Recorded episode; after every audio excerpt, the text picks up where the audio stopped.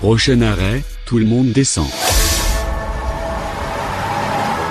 On parle sport dans un lieu un peu insolite. C'est une zone industrielle que nous découvrons avec Stéphanie Lan, responsable de Laval Patrimoine. On a pris la ligne Lano et on est descendu à l'arrêt Industrie. Ouais, à l'arrêt industrie, effectivement, en pleine zone euh, industrielle, on, rappellera un grand événement sportif qui s'est déroulé euh, ici le, 10 septembre 1967. C'est le Critérium euh, international de Laval qui a été créé par le dirigeant de, de, l'OCC Laval, René Ayot, en 1962. Alors c'était une grande manifestation sportive qui accueillait bah, les grands champions du Tour de France lors d'une course exhibition. Les premières années, cette course, elle se déroule sur les quais de, la Mayenne, entre le vieux pont et le pont d'Avenières, et euh, on reprochait aux organisateurs le, manque de difficulté du circuit qui était relativement plat. L'objectif, c'était d'offrir un peu de dénivelé à ces champions, et donc c'est le cas en 1967 sur euh, un circuit qui sera à parcourir 60 fois pour une distance de 114 km, plutôt dans la périphérie euh, lavalloise, au niveau du boulevard de l'industrie, de la rue Saint-Melaine, de la rue du Pressoir Salé. Eh bien, on va voir s'opposer en en particulier euh, sur cette déclivité là du, boulevard de l'industrie avec ses 5% de pente.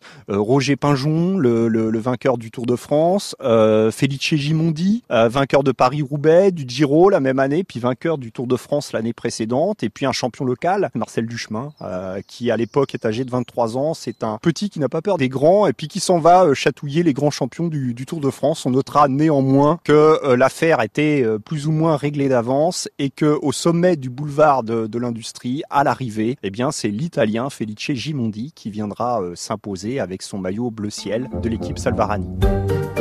Un critérium qui s'est déroulé ici en pleine zone industrielle aujourd'hui. Pour euh, découvrir ce décor, rendez-vous sur la ligne Lano et vous descendez à l'arrêt Industrie.